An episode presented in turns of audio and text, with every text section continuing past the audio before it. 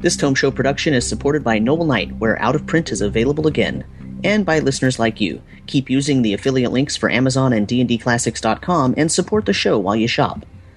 Welcome to the news desk. Once a month, we get together to chat about the latest news in D&D, and your two anchors today are Sam Dillon, that's me, And I'm Jeff Greiner, and we're here to talk about the D&D news from June-ish of 2014. I say ish because technically it goes a little bit into May and a little bit into July, because that's the timing of from the last recording to the current one. Uh, and f- we we are man on the street list so far today. He get he got lost in the mines of Phandelver. He, I think he got lost in the mines of Phandelver.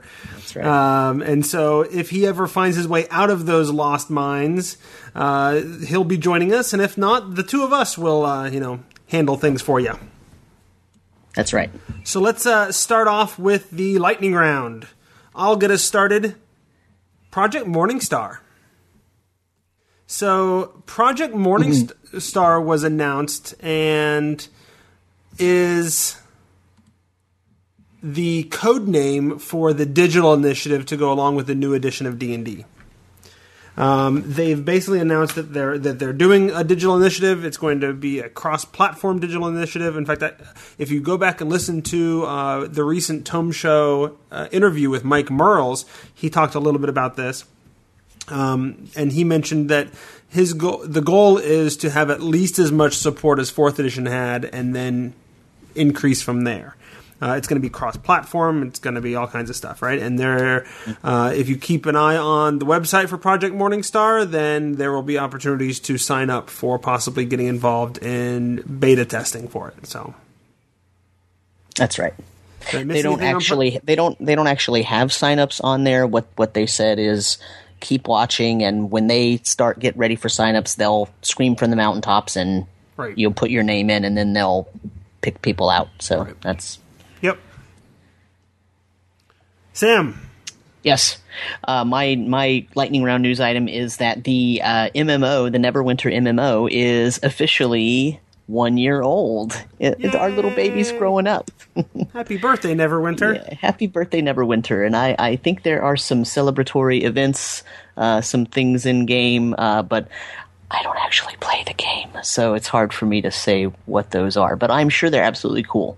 Speaking of things that you don't do, That's right. last lightning round thing gen con uh, gen con's coming up in august uh, origins has happened and with d&d seem to have a higher presence there than normal with four different panels going on and some announcements and, and a chance to actually check out some of the project morningstar stuff um, under nda i, I believe um, is how that worked but gen con's also coming up um, there's events planned. There's cel- a celebration. There's a party that's separate from the celebration. Um, make sure I'm saying that right. Yeah. So there's a launch party for Tyranny of Dragons, and then there's also a D and D celebration ceremony, and those are two different things happening uh, at different times and different nights. So go check those things out if you're going to be at Gen Con. Um, there's only like one seminar, and then I'll, well, it- it's tricky. Like they list two seminars, um, but only one of them is actually a seminar. Okay, there's a storytelling in the realms, Tyranny of Dragons, and beyond. Sort of get together with Chris Perkins, Ed Greenwood, R.A. Salvatore, and Wolfgang Baur, and talk about Tyranny of Dragons and where the realms are going from here. Uh, and then there's what they're calling Dungeons and Dragons: The New Edition, Ready, Set, Play, which it looks like starts off with a short sort of Q and A introduction to the new edition, but then is more of a workshop where you actually work, walk through the process of creating your own character, and you actually are making your character. Right? It's it's you actually working on it there, uh, and they they're doing that one several times a day, almost every, uh, several times a day, every single day. Um, so we will be bringing you coverage of the storytelling of the realms stuff anyway, and some other seminars that I know of that are not WotC. Uh, but other than that, most of what they're doing is a whole bunch of different games. So if you want to go to Gen Con and check out what the fifth edition is actually like, I think that's how you're going to do it is through games and not through announcements and seminars. Excellent. I think that's the way to do it. But it gives me less to do. Darn it! All right. Yeah, but I think I think they're really focusing on let's let's get people in and sort of show them the new game and the new mm-hmm. way to play and the new way to think about it and the new way to be creative and the new way to you know and I think it's good. They're trying a different approach. It's great. My only my only other thought is I think that it would be nice for them to have one more seminar mm-hmm. because um, as of what September, we don't know what else is coming out from D and D. I'm sure they have other other products in the pipeline. Normally, Gen Con is Well, when they would I'm- announce those. I'm going to talk about that actually Well, in my th- in my in my item. then maybe we'll save that for then. Yeah. So before Well, we get I mean, Before we get too far, let's go ahead and mention our sponsor, Noble Knight Games. Our pick for the episode is Keep on the Borderlands, the original adventure that the starter set that's recently come out or is coming out, depending on what kind of store you have available to you, is based on. Um, the Lost Mines of Phandelvers is based sort of around the idea of Keep on the Borderlands. It was originally published in 1981. It is currently for sale from Noble Knight for four dollars. Four dollars. You hear me, Sam? four dollars. Four dollars. Noble Knight is a long standing game store specializing in finding out of print games while also offering the newest great releases. including D and D. They got it from any edition. That's right, all of them. What if I want a board game, card game, minis, or dice? Noble Knight has it all and at a discounted price. In fact, Noble Knight has over 30,000 unique items on stock. And you know you can trust this Better Business Bureau accredited store with a satisfaction guarantee. Yeah, but I've bought too many things over the years. How can I justify spending even more? Good thing we're talking about Noble Knight then. They'll buy your old gaming things and offer you cash or trade, so you'll be able to keep up with all the great gaming stuff you want. Check them out at nobleknight.com. Wow, I'll go today. And be sure to tell them the Tome Show sent you. All right, now on to our big topics. Well, let's let's talk for ten minutes about the the basic D and D PDF and and the starter set that have been released. Not in terms of a review, just uh, talk about. See, I can't review it yet. I got a copy. Yeah. Um, in, in, Yeah. in full disclosure, I got a review copy, um, but I haven't had a chance to look at it at all. I'm taking it with Yeah. me on the plane. I'm flying across the pond tomorrow, uh, and so I will be Yeah. reading it on the plane. Well, I mean, the Tome Show is going to do a review episode, so Yes. I, I don't think we should review it. But I, I think we should just talk about the fact that it was released and and what maybe what you get, and just in, in very general terms, and uh, and some topics that you know it, it matches, of course, what Mike Mearls has been writing on Legends and Lore. You know, uh, so in a way, if you keep up with the news, it's most of it shouldn't be surprising. Um, but there are some things in the basic PDF that are just really well done. So we can talk about that if you want to talk about that. Sure. Well, let's let's since we've started with the starter set, let's just um, the starter set is a, a box set that came out that is intended to be um, a beginning place for people new to D and D, right? And so it's got a, a really small pamphlet, sort of, or not really pamphlet, but soft sort of um, booklet, if you will, with some starter rules. It's got a, an equally sized uh, booklet of an adventure, The Lost Mines of Phandelver. I think that's 64 pages, isn't it? 64, yeah, that sounds about right. Yeah.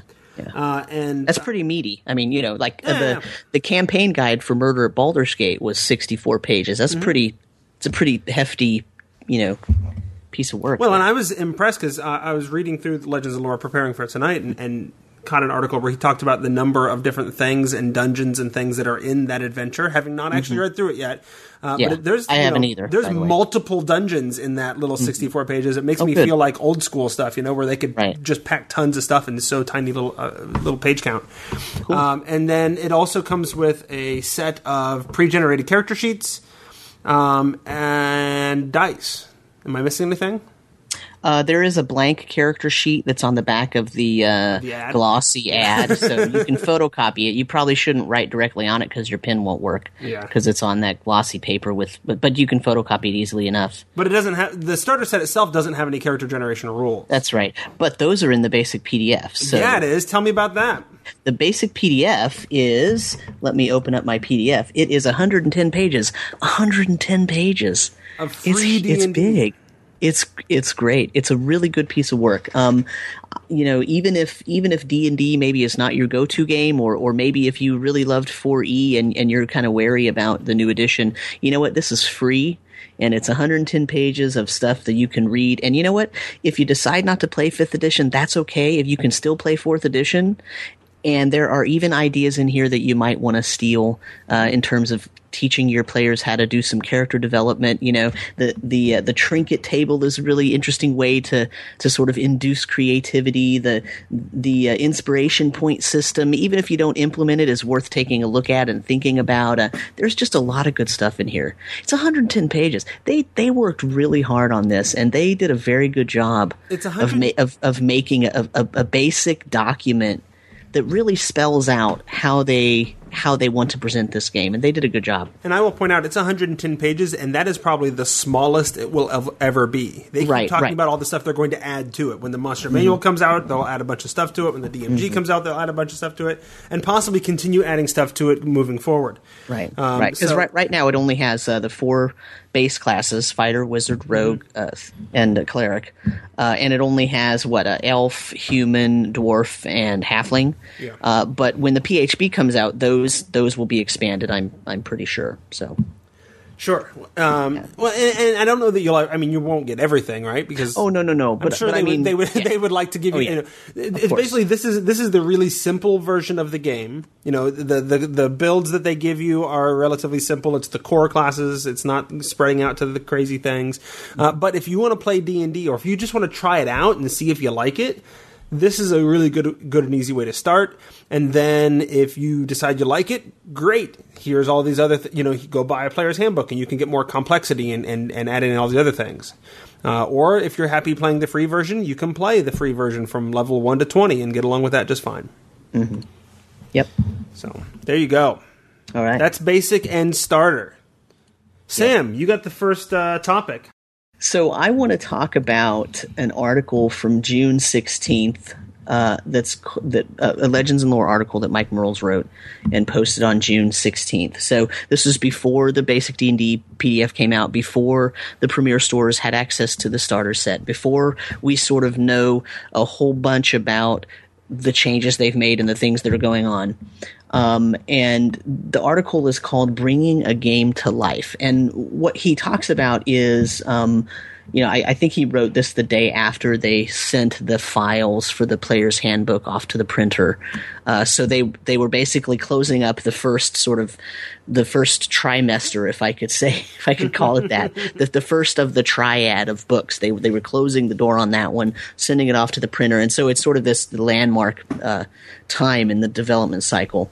And so he mentions and uh, mentions different things about that, talking about all that. But the thing I want to talk about about this article is that he brings up um, Tyranny of Dragons and they used a design studio to help them create the Tyranny of Dragons product. And the product is actually two products. It's uh, one of them will be released in August, and I think one the next very next month. I think I would argue they used multiple design studios, and it's way more than two products. Well, well, so yeah, so I just mean th- this. So, but so he, he talks about using uh, Kobold Press as the design studio that that produced this particular these particular two products in, in this sort of giant campaign arc. Uh, and um, he mentions uh, the, he mentions that they were so impressed with the way that worked out that it freed up their development team to really focus on uh, the the the rule books, right? Uh, and so they could make the rule books the best possible products they could be for the initial re- launch of the of the edition.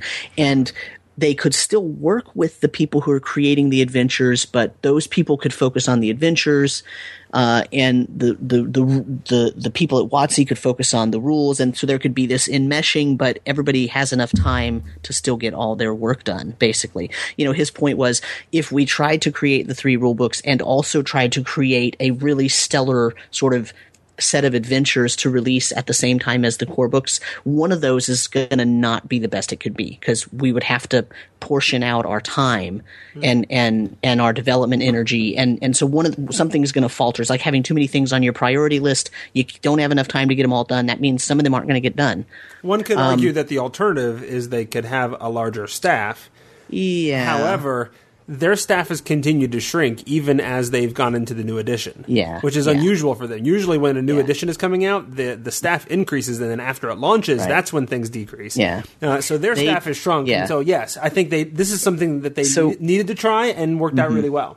Right, and and in fact, in, about the staff, Mike Mearls said that there are 15 dedicated people on the fifth edition development team, you know, that are, that are truly 100% of their job is working on fifth edition. Now, that doesn't mean that working on fifth edition, the RPG. Some of them are people for working, dealing with like, uh, um, what is it, Cryptic Studios dealing with MMO issues. Some of them are dealing with the other design studios, like you know, Chris Perkins is sort of heading up the team that that's working in the design studio to produce the product. So it's not that that Wizards of the Coast just said, "Here, write this story for us." They're they're heavily involved, and yeah. some of those people are also involved. So there is some cross talk, right? Um, but one of the things that he that he mentions is, um, and if you want more details on sort of how that interaction works, uh, the, we did, we released an interview a couple weeks ago with Wolfgang right. Baur and Steve Winter. That's and they, right. they go all into it. Yeah. Yeah, and it and it's really awesome and all that. But the really cool thing, so there's that. I mean, you can you can read that article. I mean, I'm you know I'm not going to read the whole article to the audience. That's that's lame.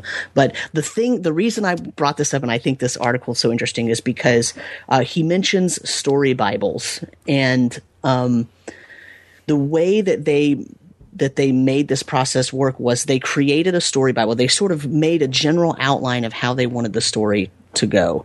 And they created a story Bible that contained a whole bunch of um, sort of guidelines about how the art should be integrated into the product and how how the storyline should be how the villain you know how, how, many you know not how many but how the villains should should develop over time a little bit and worked with the the design studio to make sure that you know, if that Bible needed to be bent out of shape or twisted a little bit, it could be to match the work that the design studio is doing. And, you know, if there was something that the design studio was unsure about, that could be put into the story Bible. And then that way, everybody who's dealing with this particular product knows what's in that story Bible and will, no one will step on anyone else's toes because there are things happening in the Neverwinter MMO with the Tyranny of Dragons. And there are things happening with the RPG with Tyranny of Dragons and, and who knows what else. Like we don't even know what the plans are for the rest of the time, right?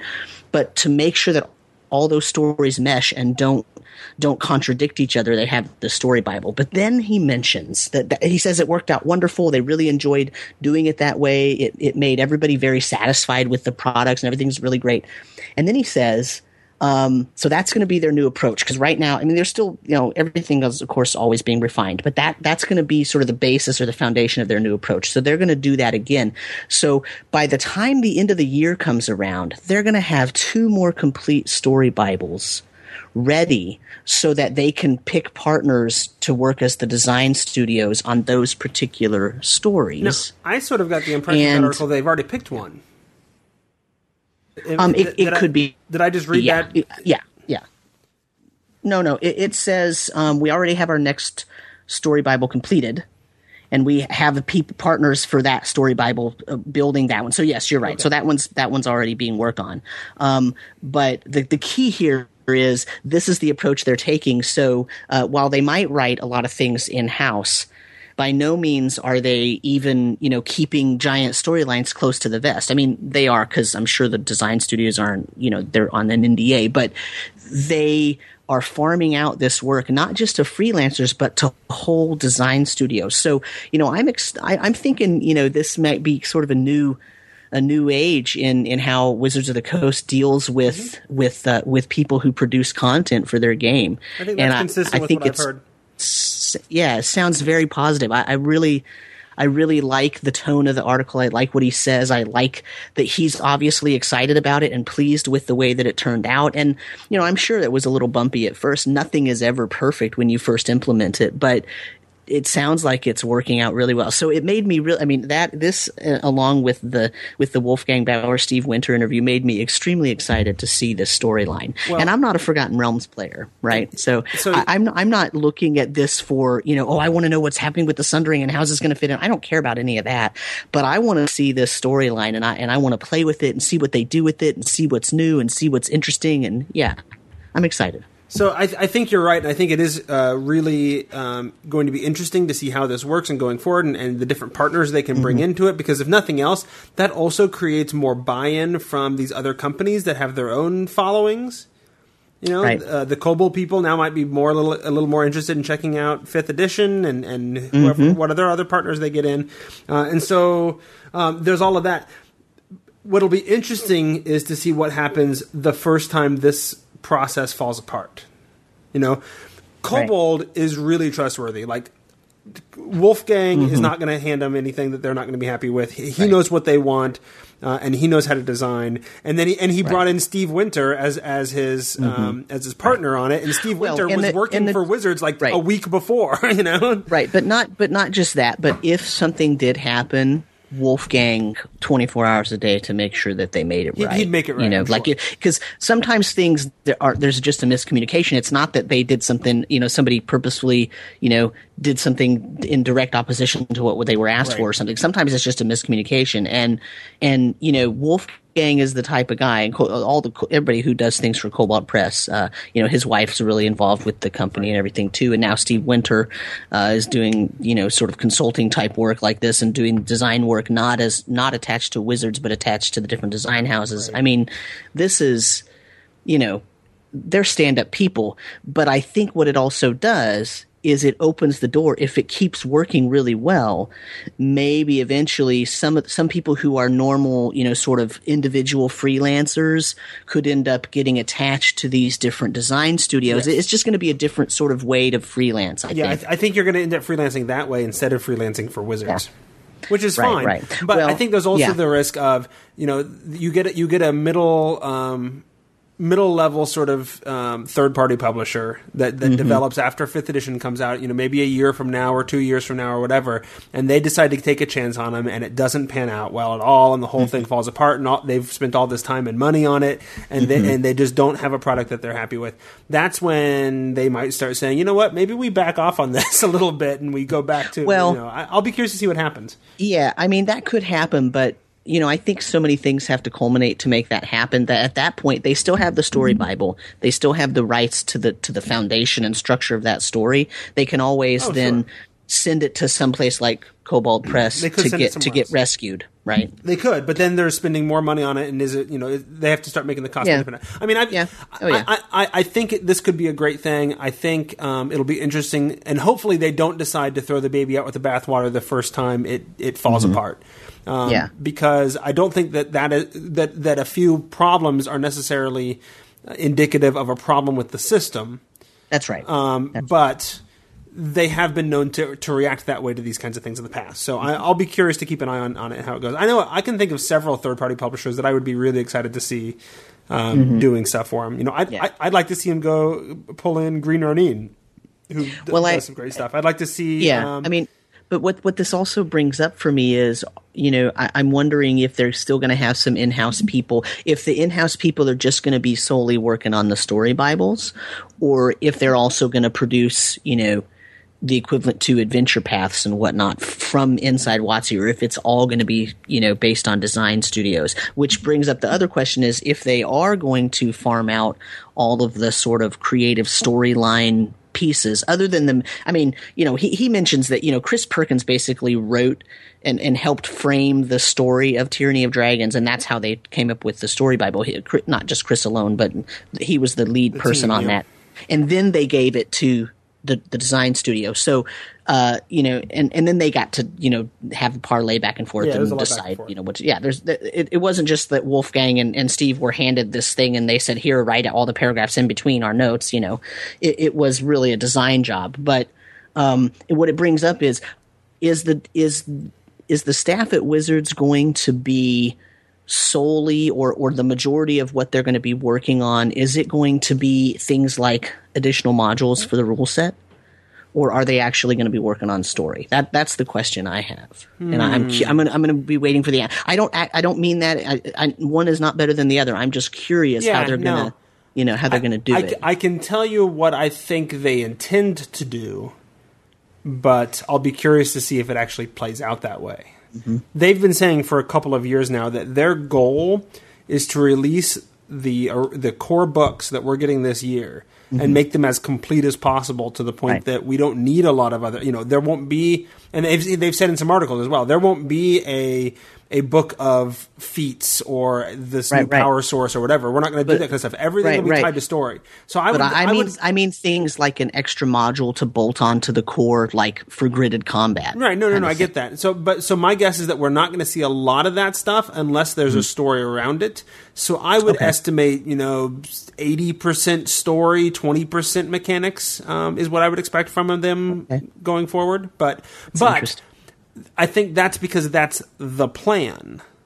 Whether sure. whether that plays out because they discover that they that sales are better on mechanical splat books, you know, we'll see what happens, right? Um, plans and you know plans, as they say, seldom survive uh, encounters with the enemy. So, Sure. Yep. Very true. all right, anything else on Tyranny of Dragon Design Studios, Story Bibles, all that? Nope. I think that's it. All right, then we will move on to me, and I'm going to talk about the Adventure League. Um, it is worth noting to any listeners out there that I am not an expert on Wizards of the Coast organized play, and neither is Sam. Um, neither one of us really are qualified to give you the, re- the the super detailed inside scoop of exactly how this is going to work, and and that's going to be okay. This should be a bit of information about things that have been released and information that's been released.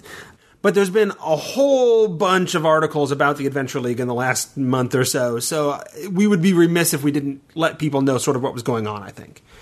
Uh, so that's that's what we're doing. Um, the Adventure League is the name of the new organized play system, which we talked about last last episode. I think uh, we first brought it up. Uh, Yeah, I and- think so. And said that's when the right when the news hit. Right when the New news hit. League in three tiers. Yes, three we tiers. Yeah, uh, encounters, expeditions, and epic. Was that the third E? I think. Yep. Uh, it is. So they they announced after shortly after that they announced sort of the team of people that are going to be working on it. One of those people of which I I know um, from previous episodes. He's been on I think talking about Dark Sun maybe. I know that's his sort of expertise. Um, Robert Yes. Adu- Adducci was on for an episode, uh, and then they talk sort of about you know how do you find a game, how are we going to handle magic items and rewards and treasure and all that. Um, you know, how do you, and the kind types of games that are going to going to be played, um, and so it, it's going to because there's three different tiers. There's three different ways it's going to work, right? Finding a game is, is your typical thing, except you now have other options, right? You can play at conventions, like you could always play at conventions. You could play at an organized play uh, program at a game store, just like you always could. Or sometimes, uh, you know, libraries will allow people to organize things there, that kind of stuff. Uh, but now you can also do it privately. You can get the adventures on your own, run them with your own group, and then still report the the results to Wizards Well, to affect things. Remember back in the early days of 4E, uh, if you were an RPGA member, you could also do that with 4E and get rewards. Mm-hmm. They didn't. They didn't actually put the kibosh on that. I think until it became a, a cost issue, Right. Uh, because their rewards were so awesome, right? It was like the boat tiles when there were no others, and Yeah. it was the Tomb of Horrors uh, new uh, module that they put out, the, the sort of smaller, not the hardback. I mean, even hardback, even the, the smaller rewards were like yeah, you know, the exclusive laminated, minis and stuff. laminated cards. Yeah, exclusive. Yeah, they, they were really good, good, uh, good, uh, nice little tidbits for running a game. Mm-hmm. And you could, if you were an RPG, I was an RPGA member, so I I would go on and log my games all the time, not just to get the rewards, but to log my games. Mm-hmm. Um, and so they, you know, they get good information from that and all that. And and I, I think it's going to be a very similar system. Right. And so you have the you have the ability to bring in your own characters following certain guidelines, which will come out this summer. Um, you can carry over your magic items and, and other rewards with you from game to game, even if it's different DMs and different different players, different locations, doesn't matter. Um, and and so you've got the encounters uh, series like you currently have, which continues on. Uh, it, it, creates sort of an episodic campaign. Uh, you have the expedition series, uh, which they talk a little bit about being. Um, kind of a throwback to the old living um, campaigns. The living it was a living city uh, first, and then it became living Greyhawk. Yeah, it was, and then it was living Forgotten Realms, and then it became yeah. living Forgotten Realms. And so they're going to do another sort of living campaign, but they decided not to call it living Moonsea because they want to because that's where it's going to be. It's centered around the Moonsea region of the Forgotten Realms, which they figured was a location where they could they could base a lot of adventures without necessarily stepping on the toes of where other people were working in the realms. And now, now, so as a non-FR expert, where is that with relation to Neverwinter and Daggerford? Because there, here's the reason I ask: Neverwinter and Daggerford, of course, are where the majority of the sort of the, in the past year, all of these uh, adventures have been taking place in that region. Yeah, it's a long way is the, is the Moonsea far? It yeah. is far away. Okay, yeah. so that is going to be a wholly separate kind of thing going on. Yes.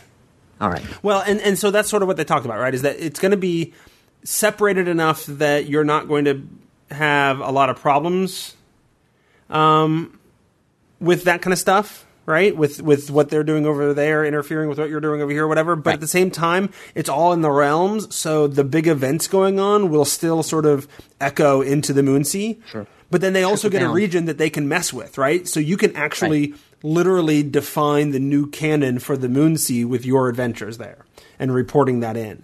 Uh, okay. and so that's sort of the idea of, of the Moonsea, but they didn't want to call it Living Moonsea because that would shoehorn them into that spot and they want the ability, if needed or if if open or available or whatever, if the story takes them that way, to say, hey, we're going to go over here and do something in Thay now, or we're going to go over here and do something, you know, over in Neverwinter now, or whatever, right? If if if other people sort of leave those areas and aren't using them anymore, then then this living campaign can kind of have the freedom to move around, and that's why they didn't didn't want to call it that. Plus, they get the three E alliteration if they do expeditions, right? And then uh, epics are the uh, the one shots, right, for the the the hardcore players.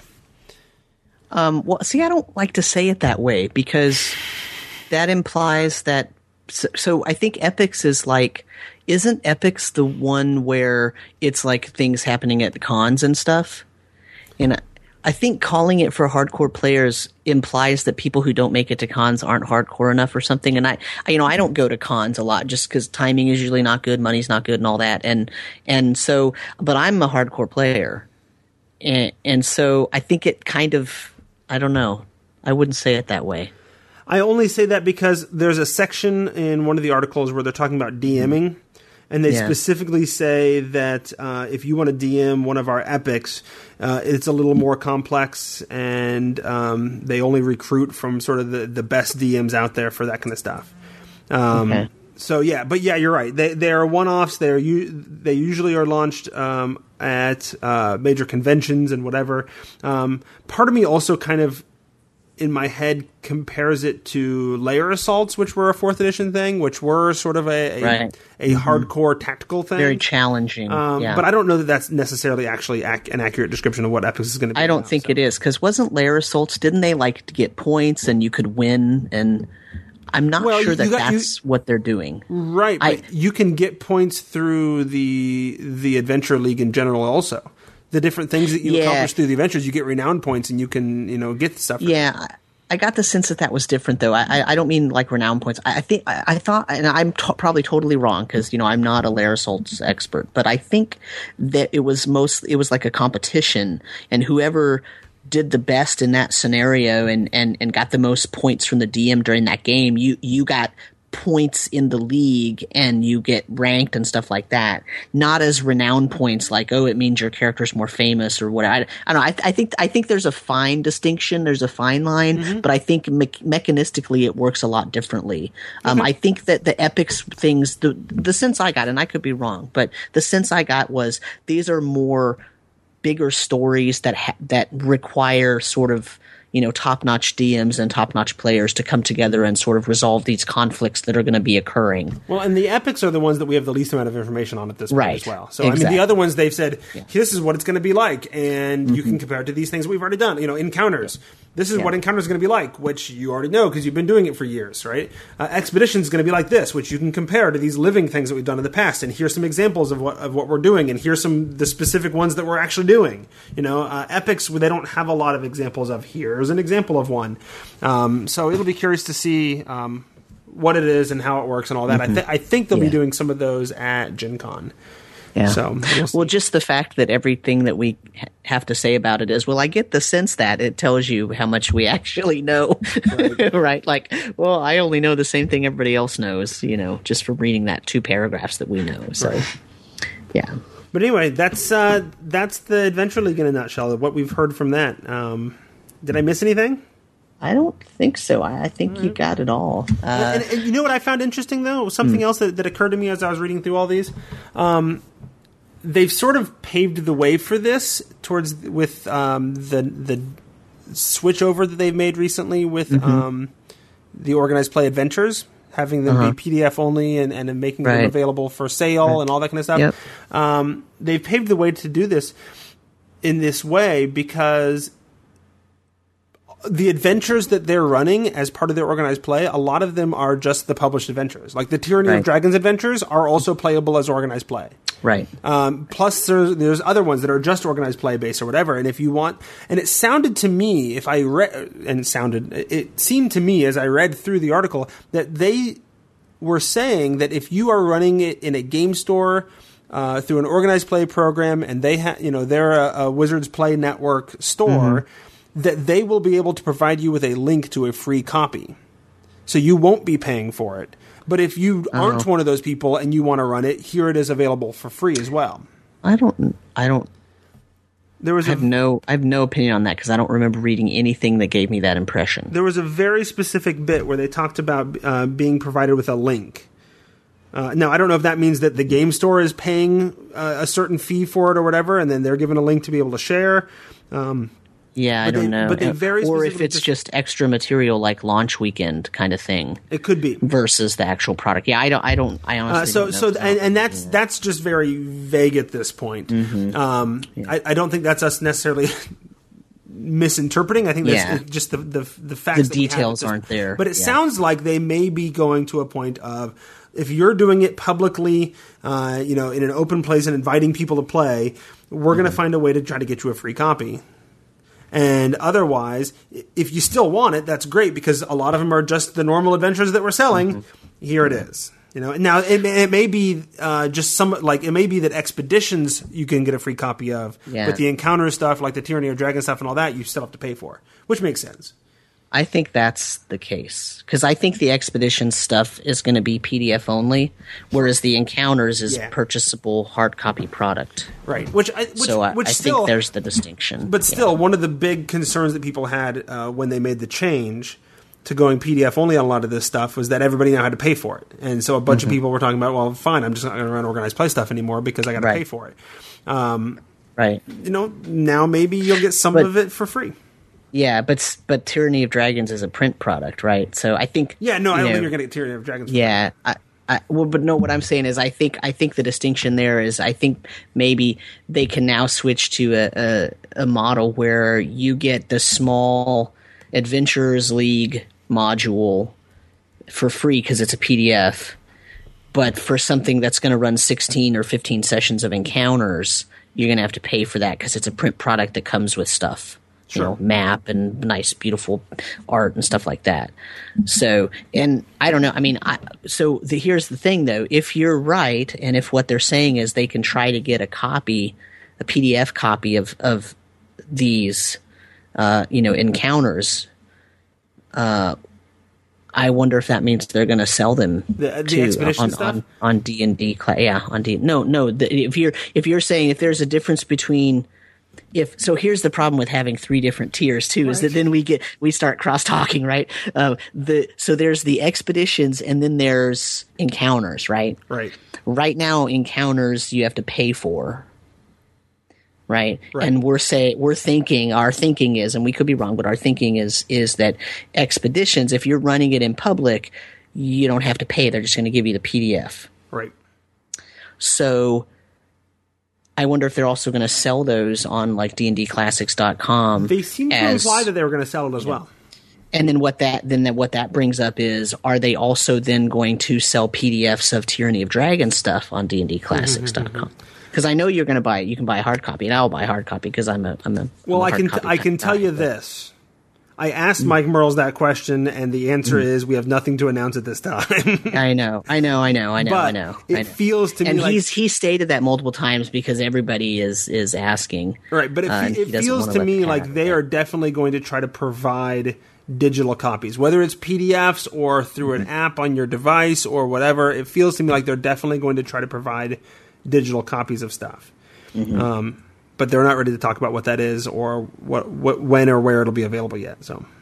Well, and they're they're also not talking about any kind of licensing thing until at least the the DMG comes out. That's that's what he has stated. Right, and, So- and, and they've said, and we never talked about that, right? They've talked about, and we have a little time. That's right. They talked about license. He ta- he's put out an article um, in the last month or so about licensing, discussing Mm-hmm. how look we, t- we we're focusing all of our time and attention right now on getting the books and the rules right.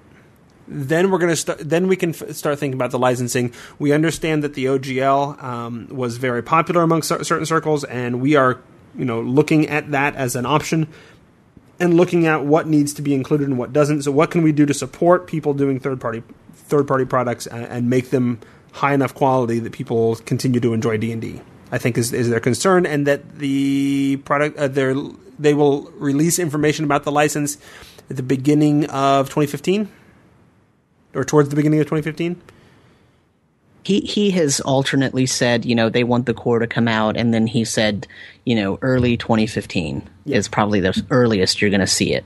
Yeah, you're right. So, So Yeah, and I think that's and and, and he said that there's there's I, I I don't know that this is a reason, but I think this is a benefit that is probably legitimate. That um, when it if it were to come out and the license were available now, people who really didn't understand the rules very well would start publishing mm. products. Right. Right. So Right. if you if you delay the license for six months or whatever till after all the mm-hmm. products are out, all those people will have a chance to actually play it. They'll grok Right. the rules a little bit better, and the the third party products you'll be getting will be much better. Mm-hmm. be high quality. Yeah.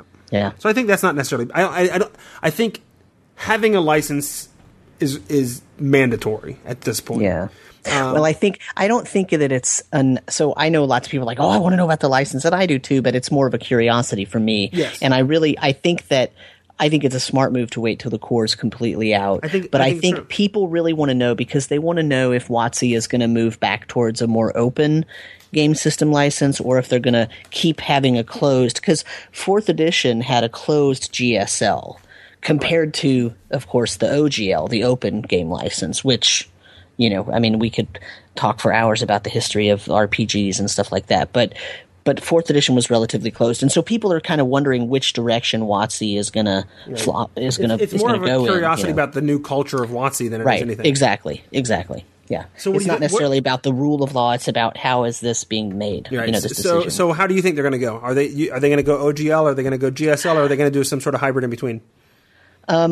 I think they're going to have a three-tiered license. I think because you know in in fourth edition they had a, a regular game system license that was very closed, and they had product identity, and then they had also a fan license that you could produce stuff as long as you weren't going to sell it for profit, um, and you can talk about them on your website, and they gave you logos and all that kind of stuff. Um, I think they'll probably still do a fan-based kit, and it'll it'll probably be as maddeningly vague as the one was for fourth edition, which which um, you know if you if you were trying to get to a point where you were going to try to publish and maybe make 99 cents off of your product uh, suddenly you ran into a bee's nest of legalese uh, for the game system license that was very thick and hard to get through. Um, so i'm of two minds because i think that uh, of course Hasbro and Wizards of the Coast have lawyers um, because they're a corporation, and they will have lawyers who they're having to consult and have they're bringing them in on this process to make sure that they protect their product identity and, and their intellectual property, and that's fine. I don't have a problem and with they, that. I'm and not, they should. you know, and, and they should, right? They should. I, I don't have a problem with that. I, I don't mean it as a derogatory thing. I just mean that this is one of the reasons why we don't know yet because they're being very careful because they want to make sure that they have it perfect and that their lawyers also approve before they do anything. I think the way they're going to go is more closed. I don't think they're going to go as open as the as the 3.x OGL, but I think um, I think they don't really have much of a choice in terms of so much of what's what's in the system is already OGL. Um, and so I think basically they're going to stick with their IP. They're going to keep their their intellectual product property and product identity with things like the Beholder, the Carrion Crawler, the Owl Bear. So Um, could, could actually, was they? the Owl. I, I think they're going to go pretty close with that. But I think what's going to happen is they're going to completely, um, because the thing about thing is you cannot copyright or or patent. Uh, You can't. Uh, you can. You can't copyright game mechanics, right? you can't copyright rolling a d6, but you can copyright the text around the description of how to roll that d6 and how it applies to your game system. And I think they're going to try to walk a fine line. They don't want to piss off their fans, but they don't want to piss off their lawyers. You know, I mean, I just think it's it's a sticky wicket. You know, it's really hard to to really deal with this kind of things. And of course, I'm not a lawyer, so you know, what do I know? But Now, there's, um, I see. I see. There's two dials they can turn here, though. Yeah. One of them is the license, and the other mm-hmm. one is the SRD. yeah, Right? If you think back to the third edition days, they had mm-hmm. the OGL, but they Yeah. could still Yeah, yeah, control yeah. a lot of their IP through the SRD. So they could Right, still right. wholeheartedly embrace the OGL.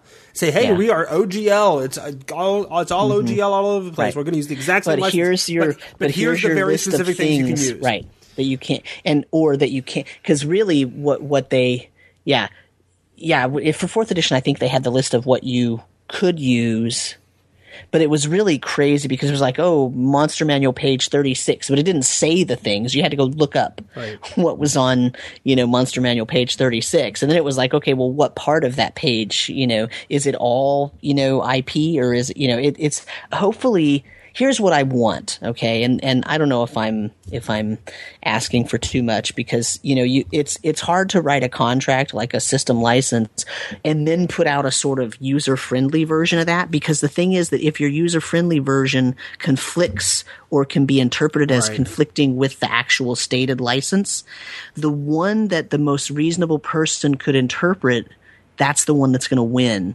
and they could lose part of their IP by making a mistake in the in the sort of fan fan written or not fan written but uh, uh, user friendly written. yeah. that's why they don't release one that a normal person can read you know that you don't have to be a lawyer to actually get all the way through uh, because they don't have a choice because the, because of the way that copyright and IP law works in the US um, but I would love for them to spell out, literally spell out in plain words, here are the things that you can do.